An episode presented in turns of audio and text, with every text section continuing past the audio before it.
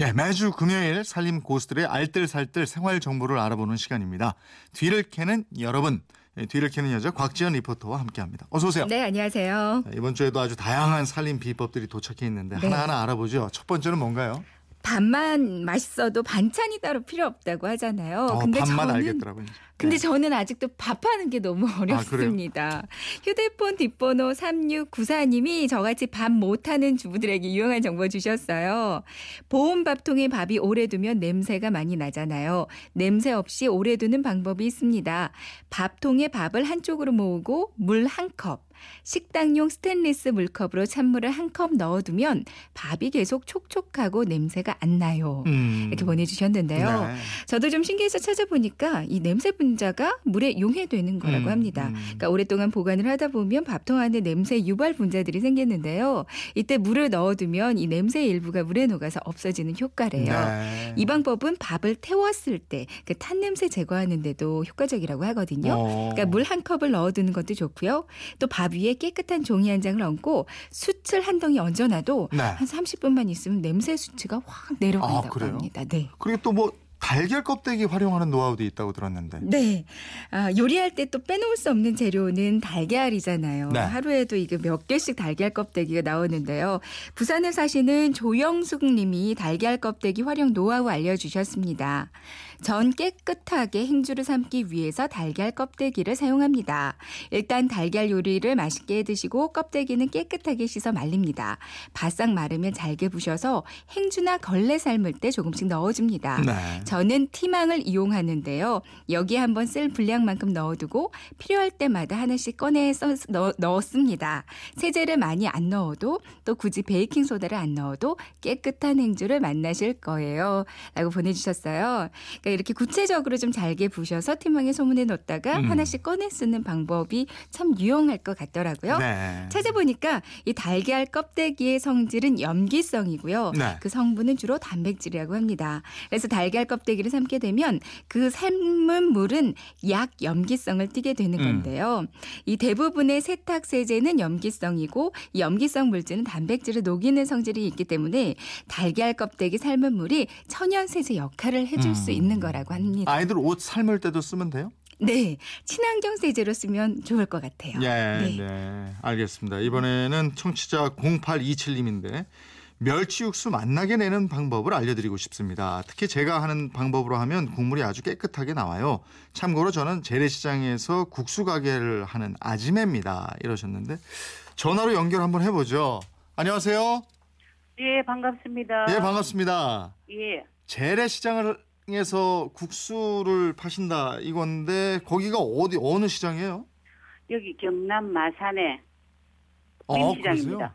마산에서 그러면은 거기서 국수 가게를 하신 지 얼마나 되셨어요? 한 20, 한 4, 5년 정도 됩니다. 어, 계속 국수 가게를 하셨습니까? 전에 네, 뭐 국수. 다른 걸 하다가 이거 하셨습니까? 전에 저기는 옷장사 했습니다. 어, 옷 그러다가 이렇게 하다가. 전업하신 이유는 뭡니까? 장사가 너무 안 돼서. 지금 국수 가게는 잘 됩니까? 어, 처음에는 잘 됐는데 요즘은 조금 그렇죠. 아, 그거 왜몇년 그렇습니까? 전부터. 예.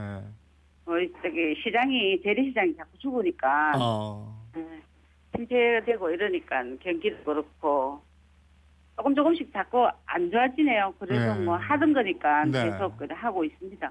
마산에도 시장이 몇 개 있잖아요. 무슨 시장입니까? 어, 여기는 부림시장입니다. 아, 시장 자체도 마산에서는 네. 을시장 다음으로 제일 큰 시장입니다. 음. 예. 자, 멸치 육수를 아주 깨끗하게 잘 내는 방법을 알려주신다고 그랬는데 어떻게 하면 됩니까? 어, 일단 저기 물에다가 다시마하고 양파를 껍질 저기 가에 거 저기 좀 더러운 거는 버리고 식- 이제 껍질 좀 있는 채로 그래 해가지고 저기 냉장고 안에 보면 요새 보통 살림 사는 집에 뭐 파나 무 같은 거 이래 짜투리 채소 있잖아요. 네. 그걸 좀 넣고 청양고추 넣고 일단 저기 맹물을 끓여요. 예, 예. 멸치 안 넣고 네. 할 끓으면은 이제 한 저기 불을 이제 한 소금 낮춰가지고 음. 이제 멸치 넣고 예. 그 이제 저기 경상도 말로 이제 띠볼이라는 게 있어요. 멸치 말고 멸치보다 좀 네네. 큰 거.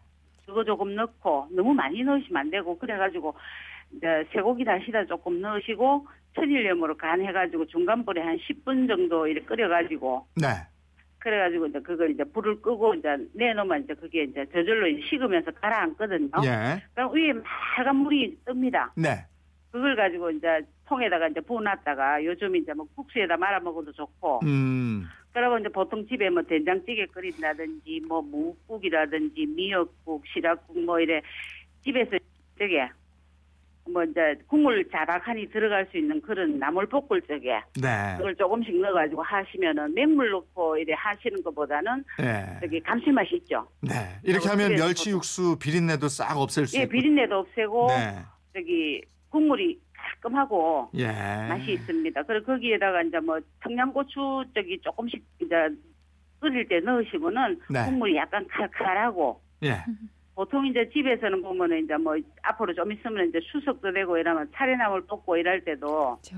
그냥 이래 그걸 기름에 기름 둘러서 볶다가 이제 저기 멸치 육수를 약간 넣고 하면은 나물이 맛있어요. 예. 이거 있죠. 어떻게 보면 영업 비밀이실 텐데 이거 막 공개도 근데 괜찮겠습니다. 이제는 네. 오래 했고 예. 이것도 저기 뭐 전에는 지금 벌써 한 7, 8년 전에 뭐 저기 조금 이래 사업하다가 안 좋아서 이제 저기 국수집 차린다 하는 그 아줌마를 이 육수 비법을 줬는데 남지 가서 장사하셔가지고 요즘은 저보다 더 많이 팔아요. 어. 그뭐 저기 처음에는 나도 이걸 갖다가 안 가르쳐 주고 그거 우리 영업 비밀인데 이랬는데 지금은 내가 이제 방송을 MBC 계속 이제 아침에 가게 나오면 고정해서 듣거든요. 저녁에 네네. 이제 끝날 때까지.